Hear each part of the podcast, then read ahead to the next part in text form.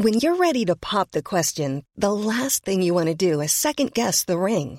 At Bluenile.com, you can design a one of a kind ring with the ease and convenience of shopping online. Choose your diamond and setting. When you find the one, you'll get it delivered right to your door. Go to Bluenile.com and use promo code LISTEN to get $50 off your purchase of $500 or more. That's code LISTEN at Bluenile.com for $50 off your purchase. Bluenile.com code LISTEN. Hi, this is Craig Robinson from Ways to Win, and support for this podcast comes from Invesco QQQ the official ETF of the NCAA. Invesco QQQ is proud to sponsor this episode and even prouder to provide access to innovation for the last 25 years. Basketball has had innovations over the years too. We're seeing the game played in new ways every day. Learn more at Invesco.com slash QQQ. Let's rethink possibility. Invesco Distributors, Inc. This is the Cork Today replay on C103. As we welcome you along to the programme, we've got John Paul taking your calls, 1850 333 103, text and WhatsApps, also available at 0862 103 103. And could today, later on today, could we all be getting a little bit of good news, even though I think at this stage we nearly, we nearly know every word that Micheál Martin is going to say later on this evening. I don't know if there's going to be many surprises because if you look at the papers today, they are listing all of the papers, are listing all of the different lifting of restrictions that we're expecting to announce today. Now, it is the National Public Health Emergency Team, uh, NPHET. It appears now that they've given the green light for what is definitely a major easing of restrictions over the coming weeks. Certainly a much more larger easing of restrictions than I think a lot of people thought NPHET were going to do. I thought NPHET were going to be very cautious about this. I thought it was going to be a very slowly, slowly opening up of uh, the country. But what we're certainly hearing about from a leaks point of view, it is a major easing of restrictions. It is going to include allowing people to travel anywhere throughout the country, and that's going to come in from the second week of May. They're expecting it to be from the 10th of May. Now, certainly a lot of people were speculating that they, the intercounty travel wasn't going to happen until certainly well into June. June. I don't think anybody was expecting it to happen so early in May. If you are an older person, a grandparent, and you're vaccinated, you'll be able to meet up with your grandchildren from the 10th of May. This is one of the new vaccine bonuses that's going to be spoken about uh, later on. Uh, it's also the date being discussed, the 10th of May, for the reopening of hairdressers and barbers, and that is got to be a most welcomed news. And I'm assuming for hairdressers and barbers themselves, they'll be absolutely thrilled uh, to be back at work. NPHET has said there should be no major easing restrictions, though, until the 10th of May at the earliest. They're still a bit concerned about coronavirus cases because they're still being reviewed. So it gives them uh, this weekend, all across next week, and into the following weekend, just to let the numbers settle down a little bit, and then this major easing from Monday week, the 10th of May. Non essential retail services could be permitted to resume. It'll be click and collect services first, but the outdoor retailers, the, the things like your larger garden centres, they'll all be allowed to reopen. They're saying in early May. Is that going to be the 10th as well? That's something we'll wait to hear today. Construction work, all construction work, will also resume on that day.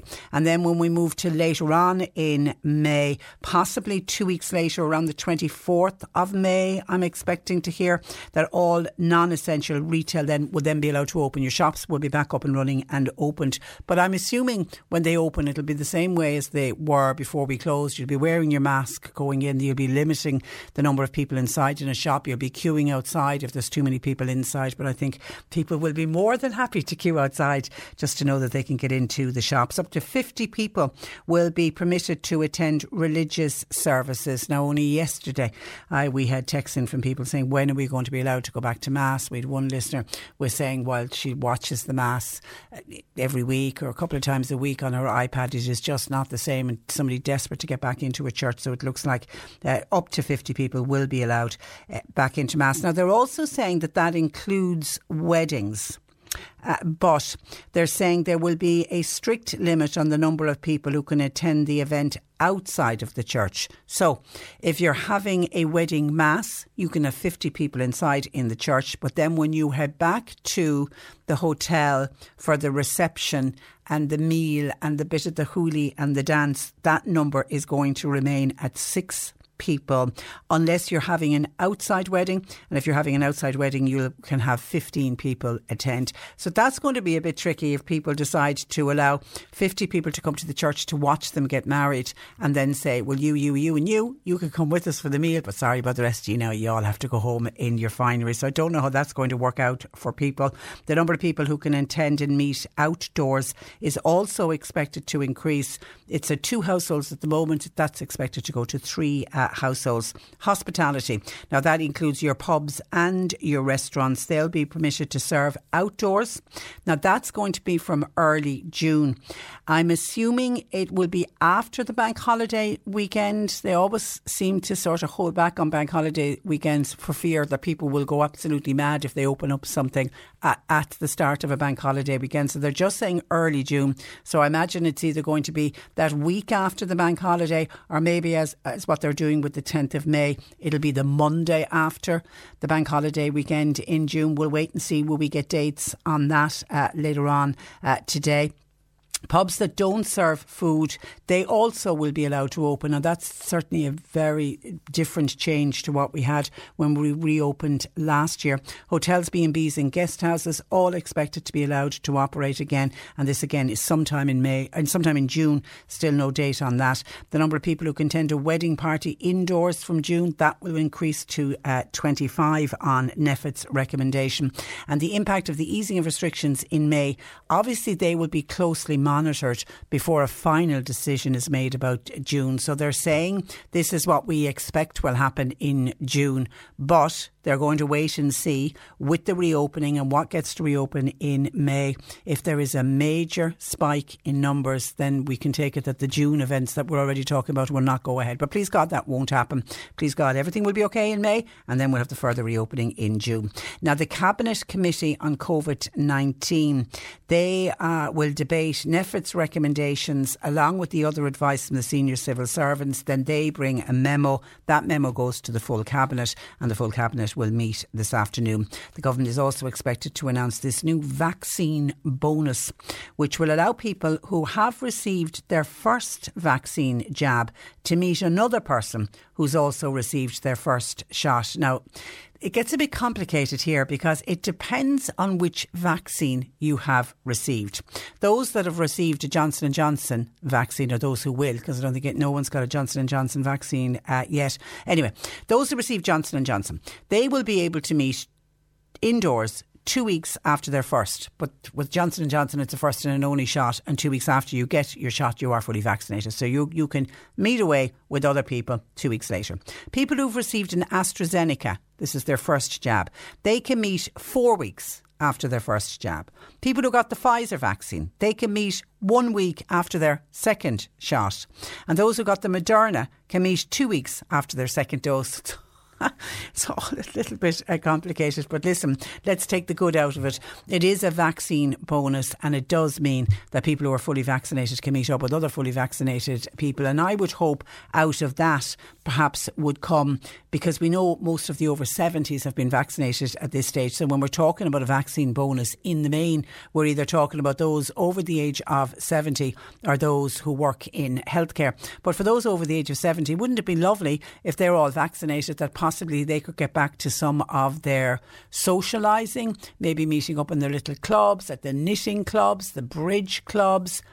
Dare I say, could bingo start up again if everyone was you know, if every, if everybody going into the bingo hall was vaccinated and they were all seated apart, could that happen? Well, only time will tell. But it does look like the government will be announcing some kind of a vaccination bonus, which includes for those people uh, like the AstraZeneca people who've received their first dose, because you've got to wait three months to get the second dose of AstraZeneca. But all the evidence is there that once somebody with AstraZeneca gets to the three week mark, uh, the the they're up at about 60% efficacious which is very high because some normal vaccines, if you've got 50% effectiveness, that's deemed a successful vaccine. So to be at 60% three weeks after you get your first dose, you are pretty safe. So that's going to be a good bonus for people who have received their vaccination. And then back on the hospitality one, Leo Varadkar was speaking yesterday and he has indicated and hinted, hinted that the 15 person limit, remember the 15 person limit that was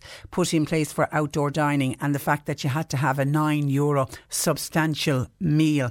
Both of those will be scrapped when the hospitality sector reopens. Leo Varadkar, he was speaking at the Fine Gael Parliamentary Party and he said the distinction between pubs that serve food and the so-called wet pubs, that will be scrapped and they'll all be treated equally. So once they allow for pubs to reopen for outdoor drinks initially, it won't matter whether it's a gastropub or whether it's a pub that doesn't serve food, they'll all be allowed to serve now, initially, it is going to be outdoors, which isn't going to suit everybody because you will have some so called landlocked pubs that don't have beer gardens. Maybe pubs, for example, that might be on the main street of a town or a village, nowhere outside to put tables and chairs for people to sit down. They're going to find it very hard to serve drinks outside. So there will be some pubs that won't be able to reopen until we get to the stage where they're allowing people to go inside uh, to have a drink. But good to know the common sense has prevailed around the nine me- nine euro substantial meal because there were so many people finding loopholes around that. But also the the fifteen getting away with the fifteen person limit on outdoor dining. I think that is good because what they're what they're what they're saying is it should be linked to the space available at the venue where people are meeting up, and that makes much more sense because you can have a huge beer garden, for example, and it made no sense to say well only 15 people can go can sit out there because that's they, they are the rules and regulations at the moment. If you have an area where you can well spread out your tables, you should be allowed to have as many people that you can fit in safely and allow, you know, that people aren't all sitting on top of each other. So that's the kind of the outline of what we are expecting later on from Leo Varadkar. Your thoughts welcomed. I'm, I'm assuming most people are happy with the fact that we're going to get a major easing and that we're going to get it earlier, kicking in from the 10th of May. Can we help out Steve, one of our listeners who reached out to us via Twitter at C103 Cork. His mum lost her engagement ring last Monday. Now, she lost it either near the Lough or in the general Blackpool area of the city. And obviously, his mother is just devastated and so upset to have lost a much loved piece of jewellery, her engagement ring. If anybody's found it, anybody spotted it, or if you heard of somebody finding a ring, uh, can you please get in, in touch? And actually, the family have put a reward on offer offer for a safe return of the engagement ring. And we've put up pictures of the engagement ring at C103 on, on our Facebook and on our Twitter feeds. So, if you're on our Facebook or our Twitter feed today, just keep a look out, just take a look at the ring. But if you hear of anybody who found a ring either in the Lough or the Blackpool uh, area on Monday, it was lost, could you make contact with us, uh, please?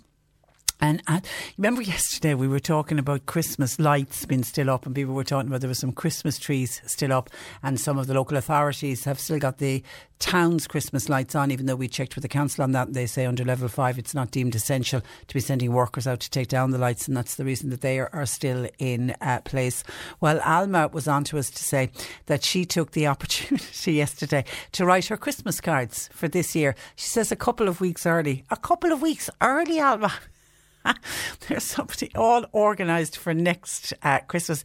And when, when I was looking at Alma's comment coming, I was thinking, God, where would she get Christmas cards? But then I was thinking, I, I always buy, I seem to buy Christmas cards by the bucket load. I don't know why I do it. I always seem to end up with a huge amount of Christmas cards and put them away then for next year. And then when next year comes, I buy more Christmas cards that get, get put away for next year. So I suppose if I thought about it and I really was in the form, I could sit down and write my Christmas cards. I just think that is a tad early, but you are more than organised. Uh, Alma. Thank you uh, for your call. 1850 333 103. And I mentioned the easing of restrictions that we're expecting later today. And we are attempting to find out a timeline because already lots of people saying, when, when will Micheál Martin address the nation? It's normally around the six o'clock mark, even though we have had some times where they've done it at four. But the Cabinet are meeting this afternoon. So the very fact that the memo from the Cabinet Committee on COVID 19. That goes to the Cabinet, and the Cabinet have a further discussion. And the fact that they're not meeting till this afternoon, I think it probably is going to be around the six o'clock mark. But we're endeavouring to get on to the Taoiseach's office to find out have they any kind of a timeline. Morris is wondering when will Marts open. I haven't heard Marts mentioned so far, uh, Morris. But if marts are aligned to all non essential retail, would they be aligned to that? If that's the case, then that's expected to happen later in May. Uh, so we'll see if marts get mentioned. And then I was wondering, are people quite excited about it and are they happy with the idea that NPHET has decided to go for a major easing rather than a more graduated easing, which is which I think people had thought was going to uh, happen. Uh, somebody says, Morning, Patricia. I, I'm wondering two things this morning. Why do the powers that be keep doing the same thing over and over, expecting a different outcome? There are still reports of infections and deaths from COVID 19 in this country. And of course, we have new variants. And yes, I accept they are lower. But in my opinion, not low enough to warrant an easing of restrictions to the, the degree that has been proposed. Yes, we're all fed up. Yes, we all want our freedom back. But come on, do we really want restrictions again? Because once again, we I feel we are opening up prematurely. My second question uh, is why is Leo Varadkar still practicing while he's under investigation by Garda Síochána? People in any other profession would be suspended until an investigation was complete. Why is he any different? And of course, he's under investigation for the leaking of the documents from the Irish Medical Organisation.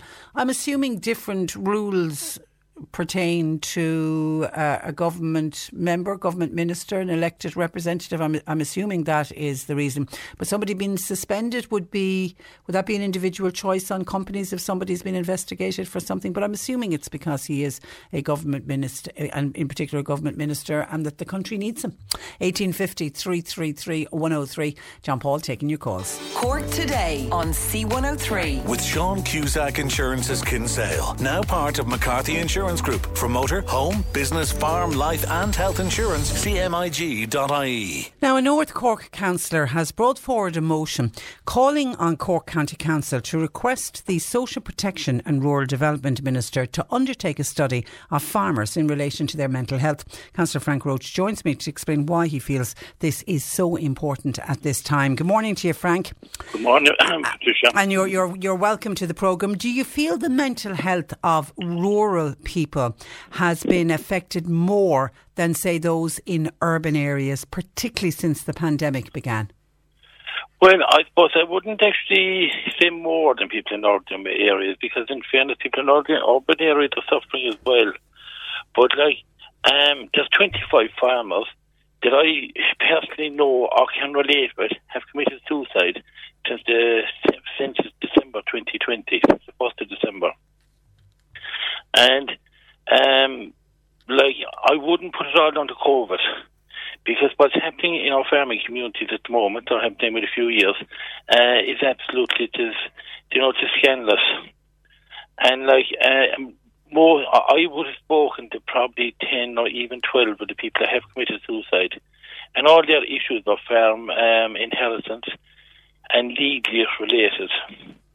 No, um, we have an awful problem in the farming community where um, our legal system are actually they're, they're, cleaning out the ones that are suffering from this kind of abuse. And like where you have elderly parents and you have in particular men in their 40s and 50s looking after them, not only the farms and their fear and in, in people that I spoke to, this was their biggest problem was that their parents would end up in nursing homes and that there would be massive bill, uh, nursing home bills and that they couldn't, that they actually end up losing the land. And that's why the people that, that I that I personally knew that committed suicide, that was their, their main worry in life. So, what do you want Minister Heather Humphreys and her department to do? Well, I want them to to, to put some kind of um, um, a study in place.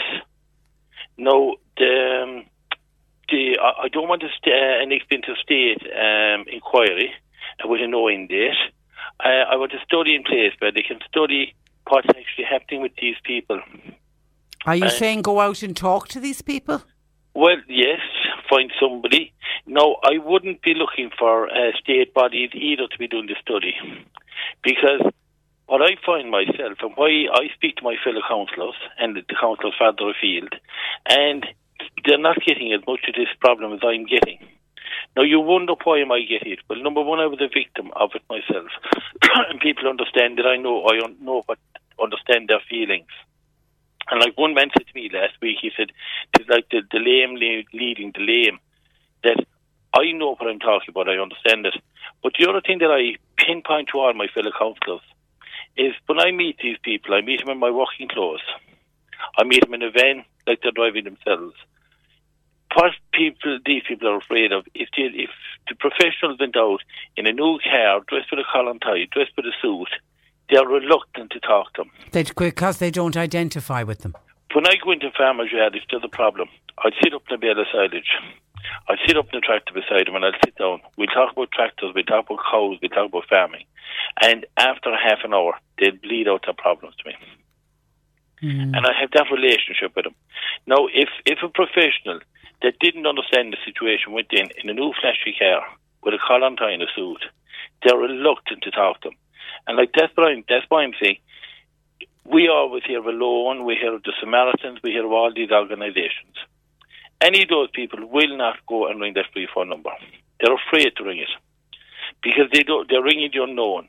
The other problem is if they ring it today and if they ring it tomorrow or ring it tonight, they're speaking to a different person. So, how, but how do we get how do we get around that problem, uh, Frank?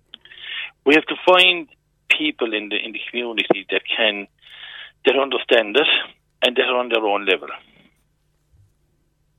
Yeah, that's not going to be the easiest thing in the world to do.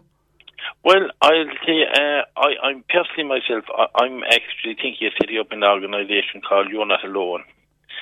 I have at this stage. I have at least. There's, there's already, by the way, there, there's already an organisation called that for domestic violence. But but, but, but anyway, I know. But you, you want one for rural for, for, for, for rural, rural, folk. So it's not just necessarily yes. farmers; it's rural not people. farmers, no, no. Yeah. But the, uh, like the, the, in the farming cases, it's all about inheritance.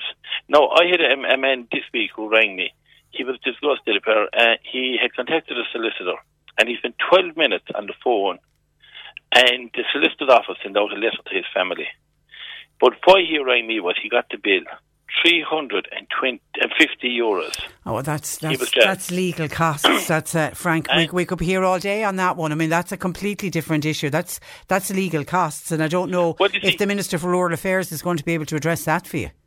Well, I'll tell you, see, the, the problem it needs to be highlighted, mm. and like the problem is. Uh, at least three or four of the people that, that had God be good to them that have that have passed on, that was their concern. The legal costs and the welfare costs of the parents. Now, I had one man uh, that when he used to ring me, he was 52 and his mother was 84. And his fear always was if the mother went into a nursing home.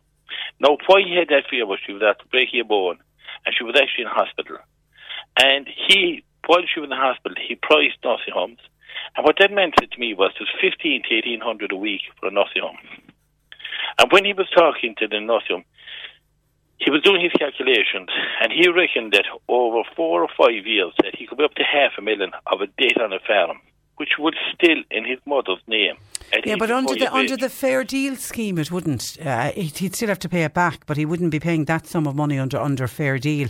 But the whole fair deal scheme, when it comes to farm land and farm inheritance that still hasn't been sorted out, has it? it? No. no, no, That's no. something that, I, and I remember Jim Daly when he was the junior minister. We we spoke many many times with Jim uh, on that particular. That is something uh, that does that, that, does need to happen. But in the meantime, when you raised the issue of this, uh, particularly the amount of suicides, shocking to hear the amount of suicides, uh, and this study I, as to how the study can be conducted. I don't know, but you raised it at council level. Did did you get much support from your fellow? Fellow councillors? I got absolutely brilliant support from my own fellow councillors.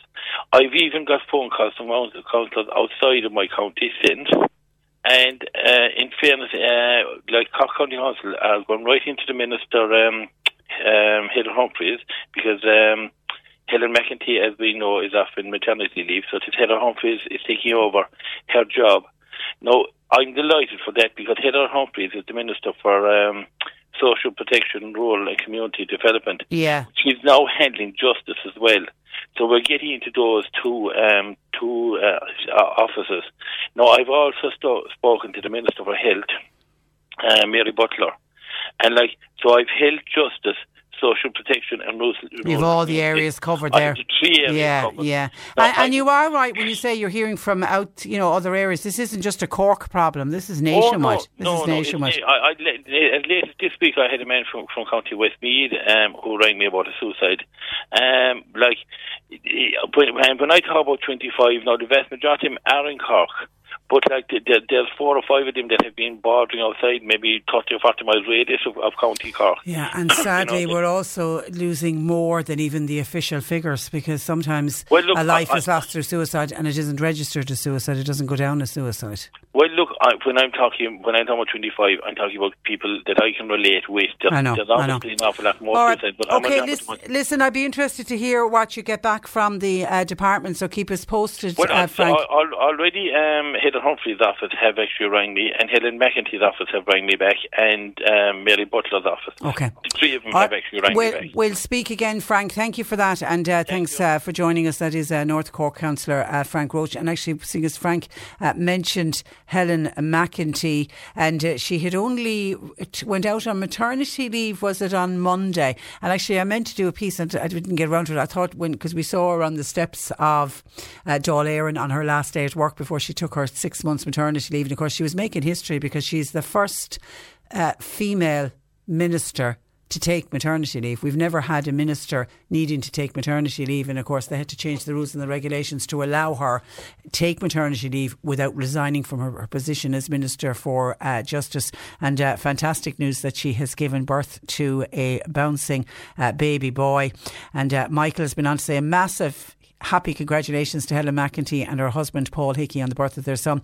They are the proudest and happiest couple on the planet this glorious April morning.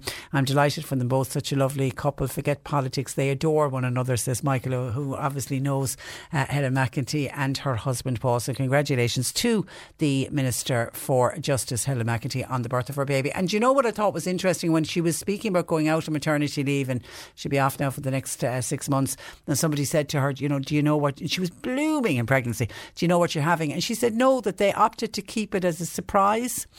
And I'm wondering how many couples today actually do that. They wait until the baby is born. And once upon a time, when there wasn't scans, that's what the majority of parents had to do. They had no choice but to wait until the baby was born to find out is what's the saying? Is it a boy or a child? Do you remember that saying used to float around at one stage? Uh, but whether whether it was a boy or a girl. But now, of course, with scans, people can find out fairly early on in the pregnancy whether they're having a boy or a girl. And then there's those gender reveal parties that people have. But Helen McEntee and her husband Paul opted not to be told, even though she'd had scans throughout the pregnancy. And she said, no, we said we'd wait until the baby was born. And she is now uh, the proud mum of a little baby boy. Congratulations to her. 1850 333 103. Uh, John Paul taking your calls. Uh, Sean from Waterford says, Well done to Councillor Frank Roche speaking to you on the programme. There are serious issues in relation to what's going on in rural Ireland, and many people, many lives are being lost to suicide because of uh, depre- de- not because of depression, but because of torment and pressure. Kind regards, that's Sean from Waterford. Cork today on C103. With Sean Cusack Insurance's Kinsale, now part of McCarthy Insurance Group. They don't just talk the talk, they walk the walk. CMIG.ie. Cork today on C103. Text or WhatsApp Patricia with your comment. 086 103 103. New research has shown that Irish households are paying some of the highest energy bills in Europe, despite the country being a leading producer of renewable energy. Daragh Cassidy of the switching website bonkers.ie uh, joins me. Good morning to you, Daragh. Good morning, Patricia. Now, on average, how much more are we paying compared to the EU average? So it's significantly more with electricity in particular. So prices here are actually 23% above the EU average. So it's quite a lot. Now, I know everything in Ireland is expensive, unfortunately, whether it's rent or whether it's food or alcohol. So, um, you know, electricity, unfortunately, is no different. Um, and when you look at what that adds to the yearly bill, um, based on average usage, it means households pay around 202 euro extra um, each year for their electricity than the EU average. Uh, for gas, though, we're a little bit, in fact, we're a good bit closer. Uh, we are still the eighth most expensive in the EU, though, but prices are far, far closer to the EU average. Why are we paying so much for electricity? Why is it so expensive here? It's a good question, um, and actually, an interesting point probably to mention as well is that when you actually look at the net price of electricity, we're actually the most expensive. The prices are about 70% more expensive uh, than the EU average. It's only that in Ireland that we don't, believe it or not, tax electricity that highly compared to other countries. That when you look at the after tax price, that, that we go down to fourth most expensive. So energy here, electricity in particular, is very, very expensive. There's no one reason. A few are given firstly, we still, um, despite the fact that we're using far more wind energy, uh, we still generate a lot of our electricity by burning things like coal, peat, and gas, which aren't cheap, which tend to fluctuate in price. Um, a lot of which need to be imported. The peat obviously doesn't, but a lot of the gas and the coal does. Uh, so that tends to increase our price. Uh, also, as well, we're an island on the edge of the Atlantic, so often there's an extra, you know, a pipe or there's an extra, you know, plane or, or, or, or boat journey to get the fuels here, whether it's the coal or whether it's the gas having to cross another pipe. And the other point is that you know, wind energy, I think we perceive it as being free, but it actually takes a lot of money to, to invest in the grid and to turn that wind energy and solar energy into electricity that we can use. And whilst we might see the benefits of that investment in terms of cheaper prices in maybe a decade or two, at the moment, I think we're only really seeing the, the costs, unfortunately. Well, but we've the, I know a lot of our listeners get very annoyed about the PSO levy. Yes. Explain that and why we have to pay that. Yeah, so the PSO levy um, has, has been increased in, in recent years, and it's just over um, 80 euro a year. That is to pretty much to subsidise wind farms um, and to make it profitable for them to produce renewable energy, and to, uh, I suppose, shield them from severe fluctuations in the price of energy. So at the moment, yeah, in some ways, wind farms are still being supported. Um, the PSO levy is the second highest it's ever been and um, and it's there to, to, support wind energy. I suppose the point to reiterate is that you know I think Patricia, we know that Uh, green energy is cleaner. We know we have climate change targets. I think we all agree that we need to be doing better in terms of making Ireland a, a greener and cleaner economy. But the transition isn't necessarily going to be cheap to do that, unfortunately. Can you ever see the day where we will be producing all of our own energy through renewables? We, I don't think we'll ever be at the stage where, well, maybe not in our lifetime, maybe you're looking at maybe like 30, 40, 50 years down the line um, but we should, could get to the stage where you know most of our energy is being produced by renewable sources. At the moment, around 30 to 40 percent of our energy is coming from renewable, or 30 percent of our electricity rather is coming from renewable. Um, so that's mainly wind, but also solar as well. We have a target to reach 70% by 2030. Now, whether we'll reach that remains to be seen, and whether we'll get even above that, who knows. But there is, you know, a precedent there. If you look at Iceland, for example, now I know they've been gifted with some natural resources that we don't have in terms of geothermal energy and so on. But they've been investing in renewable energy for over a century, and they have really, really cheap electricity. So Iceland, as you know, isn't a cheap country. Mm. Wages there and the, the prices of things there are about 10 to 15 percent above Ireland. Iceland almost makes Ireland look cheap. But electricity prices in Iceland are actually around 40% below Irish prices. So they've really cheap electricity because they've you know, used all of this renewable energy. But like I said, they've been investing in renewable energy yeah, for over a century. We'll, eventually, we'll eventually get there, but it will, it, will, it will take some time. And with more people working from home, especially across the last year, I'm assuming we've all seen increases in our home energy bills. We have, and we've seen this on our site when people pull in their average energy usage. We have seen an upkeep. uh, and an uptick in, in, in average usage. Um, you know, I, I think now, like you said, with people working from home, with people studying from home, um, there's probably a, a, kettle being boiled, a light on, the heating on almost 24 7 at this stage. So it's really impacting on people's bills. I think we've saved in lots of other ways. You know, we've saved on maybe nights out, we've saved on not going on holidays, but one place we definitely haven't saved is on our energy bills. But as your site, bonkers.ie, always proves, householders can save money by switching. Absolutely. I mean, we're talking about electricity being the fourth most expensive in the EU, so we pay just over 26 cents on average per kilowatt hour, including all taxes and charges.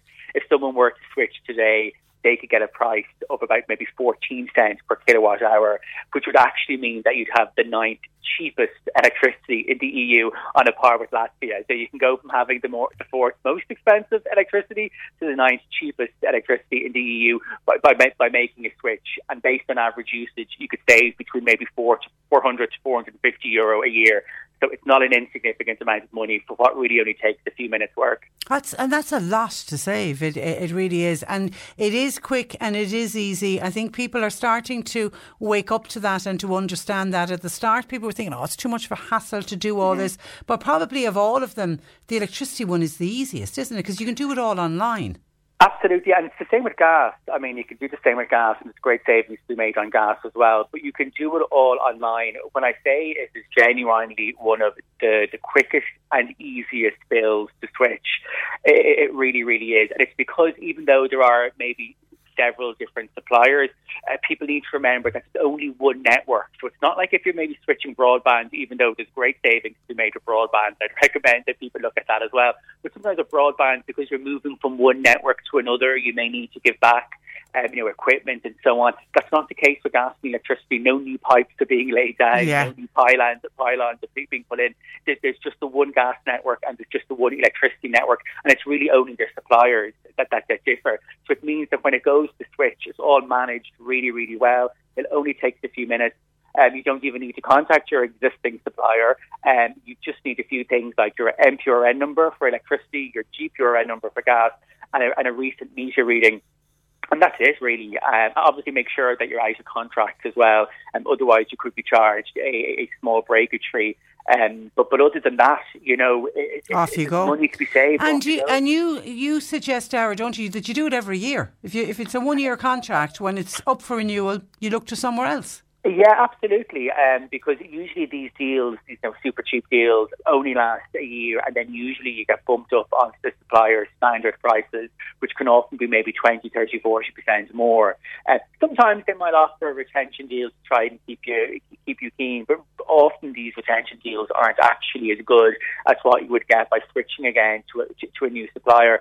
And when it comes to gas and electricity, you know, more so than any other utility, uh, your, your your energy isn't going to look any different no matter who you're with. Yeah. You know, that kettle isn't going to boil any different. that, those clothes aren't going to look any better in the washing machine. You know, it's, it's one utility where really price should be the only factor, you know. Um, we're, we're talking again, you know, about broadband. I might be recommending, you know, go with the faster speeds or who has the best TV channels. But when it comes to gas and electricity, really no one should ever overpay. Okay, and you can find out more and uh, particularly find out which is the, the cheapest electricity for you at the moment, our gas, our broadband uh, at bonkers.ie. Daragh, listen, a pleasure as always to talk to you. Thank you for that and thanks for joining thanks, us. Good morning no to you. Bye bye. That is uh, Daragh Cassidy of bonkers.ie. You're listening to Cork Today on replay. Phone and text lines are currently closed.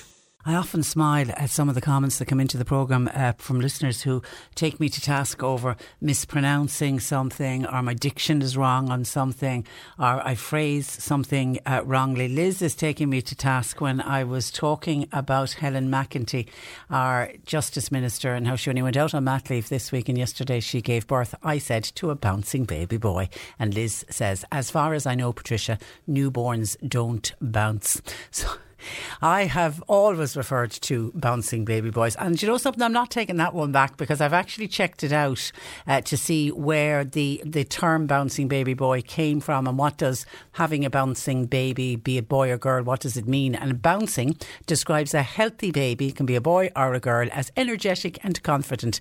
And the example is she gave birth to a bouncing baby boy, which is exactly the phrase that I used. And seemingly the term originated from a Thomas Fuller, who was an English churchman, historian, and writer. And he was writing in a book in 1662, The History of the Worthies of England. And he was talking about a particular place uh, where he said in the book, where this fine bouncing babe Bonner was born. So there you go. That's where it comes from. I'm not taking that one back. She did have a bouncing uh, baby boy. Okay, let me look at some of the rest of your commentary in Kerry listeners. Says Patricia when we're speculating about the leaks that have come out, what's opening and what's not opening, have you heard any dates, possible dates for when gyms and leisure centres are to reopen? As I see, when I heard that hairdressers were opening on the 10th of May, I thought gyms, because gyms had been aligned with personal services, but looking at the leaks so far, uh, particularly the ones that were coming from the Transport Minister, Eamon Ryan, it's looking like gyms are down with pubs on the 7th of June. So I assume if gyms are the 7th of June, leisure centres will tie in with that as well. Again, we'll have to wait confirmation uh, till later on today for the Taoiseach to address the uh, nation. Uh, Catherine in Glanmire was on to Patricia, some good news. I was in the Mercy Hospital recently, and what great doctors and nurses. They treated me so good, couldn't do enough. I've never met such caring people. They deserve a gold medal, all of them. I was a patient in St Catherine's ward, and I want to say a huge thank you to them. And that's from Catherine in uh. Hope you're keeping well uh, since your visit to the Mercy Hospital, Catherine, and thank you for that. Only too glad to give it a mention for you. Now, Frank, Councillor Frank Roche in the last hour, talking about what's going on with rural people and in particular farming folk. And he talking about people that he personally has had contact uh, with and the number of suicide, sad, sad deaths from suicide. And he spoke about not, it's not just to do with the pandemic, but he was talking about inheritance rights and people worried about elderly elderly parents going into nursing homes and how will they afford it and the stress that it is causing. It, certainly, it seems to have hit a nerve with a lot of people. Joe was on to say, I know a lot of farmers who would be in their 50s living with their parents and they're living in torment because their parents haven't sorted out the affairs of the farm. Many of these guys, due to living at home, suffer self esteem uh, issues. Well done to Councillor Frank Roche for speaking out on what is a tough and very emotive issue. It's a big, big problem in rural areas. And a lot of these men that I know, when their parents pass by, pass on, it then is too late for them to marry. Uh, their life has simply passed them by, but they're living with this awful torment while their parents are alive because their parents refuse to go to a solicitor and sort out the you know who's going to inherit what. And if there's been one child has remained on the farm, one adult son or daughter that's remained on the farm, you would assume that they would be getting everything because they've worked all their lives on the farm. But that we know, God knows, we know when it comes to inheritance, where there's a will, there's a family. And Dan making a similar point, saying it's a tough subject uh, to discuss. Middle aged men, single, living alone. Many of these dedicated all of their lives to the family farm, and life certainly has passed them by. They remain on their own. The main reason for this is because they dedicated their lives to looking after their parents and to working the land. They never really considered themselves. It can and does, of course, lead to depression when they're continuously on their own while their friends are married and busy with their own uh, lives.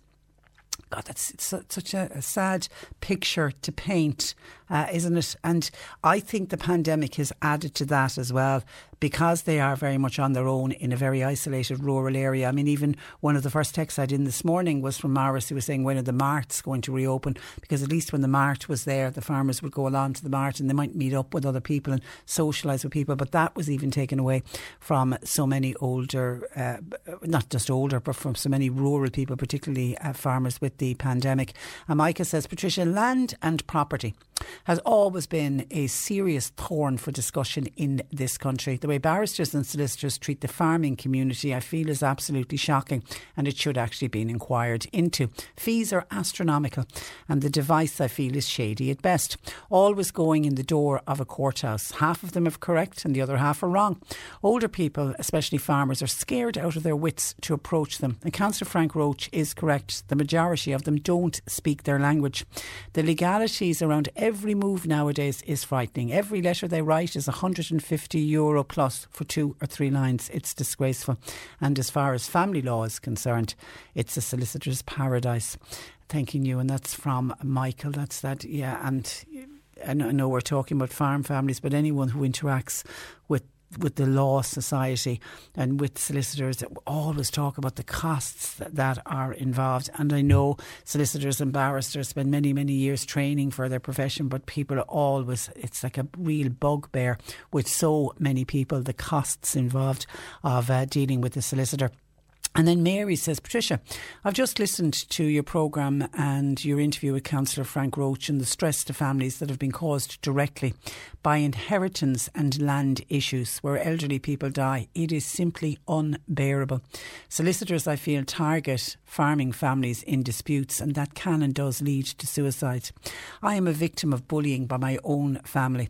I have, in the past, considered ending my life because of the torment which this stress has induced. I've been falsely accused of intimidation of my parents by older siblings and even my mother to benefit my inheritance of the land.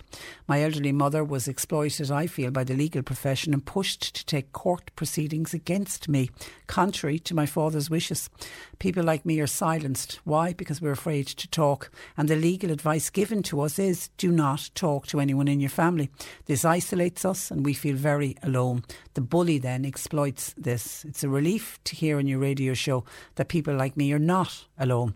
Thank you to Councillor Frank Roche for highlighting this very, very sad problem in rural Ireland. And that's just signed Mary. God, that's a heartbreaking uh, text. Uh, Mary, uh, I'm hoping the situation is, is getting easier for you, but please uh, reach out when you uh, feel that there's nowhere else for you to go. There's so many great organisations. I don't know where you're, what area you're texting from, but there are so many. I mean, Pieta House is there, Samaritans are there. Reach out, and, and I understand that legally you're told not to speak to your family? Is are there friends that you can rely on talking? We know how often do we talk about how good it is to talk. You know, a problem shared is a problem uh, halved. Ring some of the helplines. There's lots of people there who'll just listen to you, and at times that's all you need. You just need somebody to uh, listen to. But you're not on your own. I think Frank Roche very much highlighting that, and certainly by the number of calls we're getting in today on it, it's it's a huge, huge issue. This whole issue around inheritance and who's going to get the land and.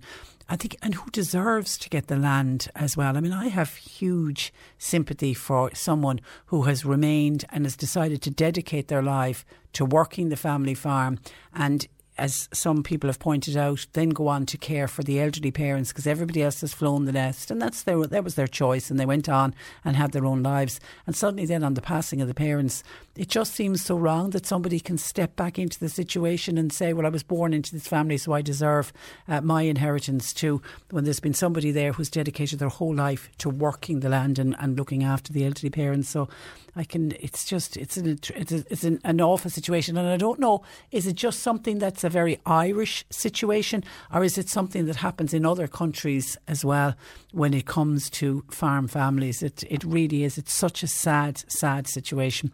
Thanks for your text, uh, Mary. 1850 333 103. And someone was on to me earlier, and I don't know if I can find them, as about uh, when we mentioned Leo Varadkar. Uh, earlier on. Uh, Jim says, talking to Leo, did I see that he was helping out as a doctor giving vaccines? I'm just wondering how many people would trust Leo.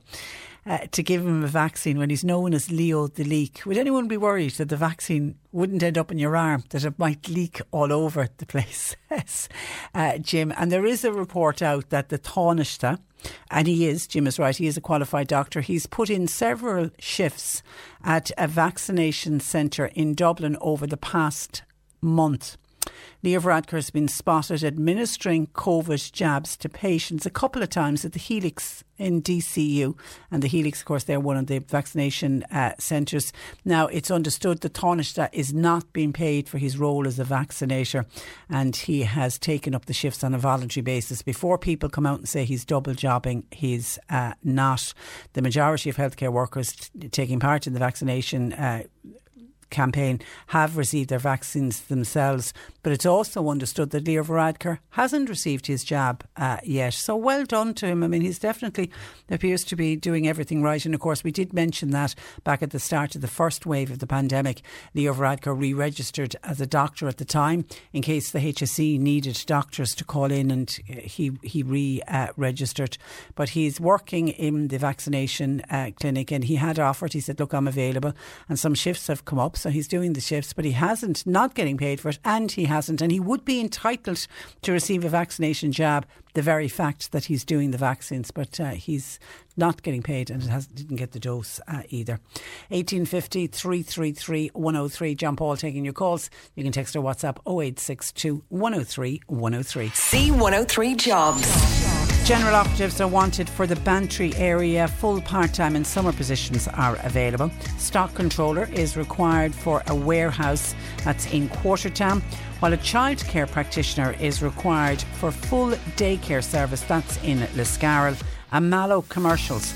They're looking for a full time tester for CVRT on HGVs. Uh, training will be provided if necessary. You'll find all the details and more job opportunities by going online now. Just go to c103.ie forward slash jobs for more. This is C103. Cork today on C103. With Sean Cusack Insurance's Kinsale, now part of McCarthy Insurance Group. For motor, home, business, farm, life, and health insurance, cmig.ie. India's coronavirus death toll crossed the 200,000 mark this week as a relentless wave of new cases swamped the hospitals with infection rates soaring in the vast country of over 1.3 billion people. A Cork woman who knows this country well is Maureen Forrest, who set up the Hope Foundation for the Street Children of uh, Calcutta. And uh, Maureen joins me. Good morning to you, Maureen. Good morning, Patricia. Great to talk to you. How are you doing, by the way? Oh, I'm, I'm doing okay, thanks, Patricia. Great, uh, great, great. Now, the television scenes, I have to say, Maureen, they're hard to watch. What are you hearing from your people on the ground? Uh, it's heartbreaking, and you can actually feel their palpable oh, sorrow and sadness and fear of what is happening there at the moment. I mean, everybody that we talk to, there is none of them that doesn't have somebody that's close to them that has passed on. Uh, I think it's, oh, you can just imagine, you know, their greatest worry is that if they do get it now and that there will not be enough oxygen to keep them alive. And I suppose for all of us, really, the breath is our life. And uh, this is how we are helping them really in our little hospital. Because, you know, in this country, we all dread getting COVID 19 and we dread the fact that we may end up in a hospital. But at least we know, if God forbid we got that unwell, we know there's a hospital bed and there will be oxygen and there will be doctors and nurses to look after us. But to have that sort of torment, it's yes. just. It's shocking beyond belief. They do not know if they need a hospital that they will actually get a bed. And, and that is the huge fear. And that is why there are so many elderly just dying in their houses and nobody with them. And um, so many sort of decomposed bodies now as well as becoming a huge problem. You have seen, I'm sure, Patricia, the pyres where they're burning the dead. And you can imagine the pall of black smoke and the smell of sort, sort of burning bodies hanging, you know, over a city, what that must even be like, and and and, and to, to live in, like that, you know, and. Uh, all the Indians, different religions, they bury, they have such dignified rituals that they have in the burial of their dead, like ourselves here. But now they can't even do that. They're they're just burning bodies on the streets, in the parks, anywhere. Yeah, they've pop up crematoriums. It's yes. just it's it's yes. it is shocking. Was yes. this wave inevitable due to the huge population of the country, Maureen? Well, I think for us, we actually thought that this would happen with the first wave because we know what the population is and the, the teeming uh, crowds in the streets and on the slums. And we honestly couldn't believe, you know, that we felt, oh, this is wonderful. You know, there must be something in their resilience that they are not getting what we were getting here and what they were getting in other countries. And really, I think they just became, everybody became just terribly complacent and went back to life as normal. And little did they think, and I suppose with a lot of Indians, like the Irish expats living all over the world, they started coming back and they've started bringing in these other strains. And it mutated, and I mean, it has mutated apparently three times into three different strains. And it has spread just like wildfire. It's so virulent. It's They're very contagious strains yes. as well. Yes. Yeah. Yes. And the healthcare system normally, what is it like in India? The healthcare system in India was always under pressure, Patricia. And um, I mean, I would know, I've been going there, as you know, for almost 30 years, and it was always a, a concern. And I suppose really they had very, very good private hospitals for the very wealthy. But for the ordinary people, it, the infrastructure was very, very weak. And with an onslaught like this, it's absolutely crumbling. It is, it, it is. And then again, we'll have to say they never expected this to happen. And in normal times, it wouldn't have been quite as, you know, this shouldn't have happened. But it's horrendous now. It just isn't able to, uh, to stand up to the onslaught that it is getting. It just isn't. And in all the years, those nearly 30 years that you've been working in India, have you ever seen a situation as bad? Not in India. Not. I've been in. I've, I've, I've witnessed earthquakes, and I have, you know, I've been in famines, which have been different again. But not. This is on every corner of India. Like it's every street. It's the whole population is being affected by uh, by this. Like there is no nobody sacred. Everybody is being affected. And I suppose really it's the shortage of oxygen was is, is the huge fear that, that people are waiting and, and trying to get into hospital so that they can breathe. And uh, it, it's just so many people are dying. They're not even being uh, recognized as dead because in a lot of situations people wouldn't be even registered, would have not would not have a birth cert. So, so the figures the figures are probably not even accurate that no, we're getting. Yeah. No, they say they're times more than what oh, ah, admit. Oh, my gosh. And I mean, these are some of these poor people uh, have no uh, birth certs. They've come into this world and they'll go out without ever having an identity, without ever actually being recognised as being here.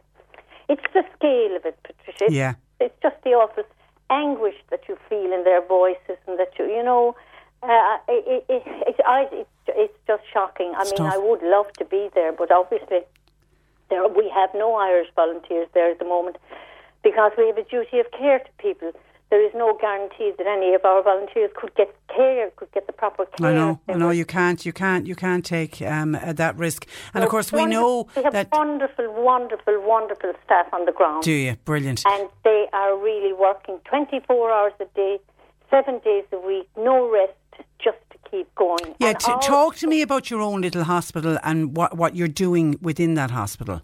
Our hospital was strictly for the homeless and for you know the street and slum population. It's the only one of its type really in in, in Calcutta.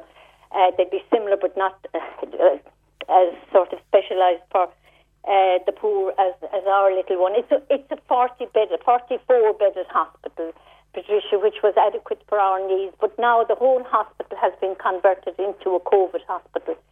Hence, we're looking, as you can imagine, they are looking for. We've already sourced quite a number of ventilators, BiPAP machines, heart monitors, and uh, uh, obviously the biggest one, um, oxygen. So we're converting the whole hospital into a COVID hospital, and it's full at the moment. And as soon as there's a bed empty, obviously there's another person in again. So, so it, it is doing wonderful work. I know in the scale of things, it to most people it probably seems tiny, but to me, it's just that one person even that we help to breathe easier. Listen, there's 40 people as we speak being, being looked after, and please God, all 40 of them will make a full recovery. And, and the, the, as you say, as soon as they get out of the bed, there'll be somebody yes. uh, to get in. It's Listen, I'm, I'm the great believer in you light the candle You don't curse the darkness. You're you're, you're doing um, amazing work over there, and it is a country really of two halves: the very rich and the very poor. Is hunger also now a problem? Hunger will become a problem with lockdown, Patricia, and, and that's that's a, a terrible worry for the people because in the last one, when we had people out on, on, on the field, we were distributing food actually with lockdown because the daily labourers who depend on what they get at the end of every day to keep them alive for the following day were getting nothing. So it meant that the people were starving. And their biggest fear at that time, and they used to say to our people when they were out, our fear is not COVID, our fear is hunger and, uh, and hunger for not being able to feed our little children. So so this is going to if there's a lockdown again in the in Calcutta, which inevitably there must be, but again there are elections. Politics are always involved in this. With the elections coming up, they haven't. Um, they're having elections at the moment, so lockdown hasn't taken place yet. But again, when we have that lockdown, we will be out on the streets giving out food.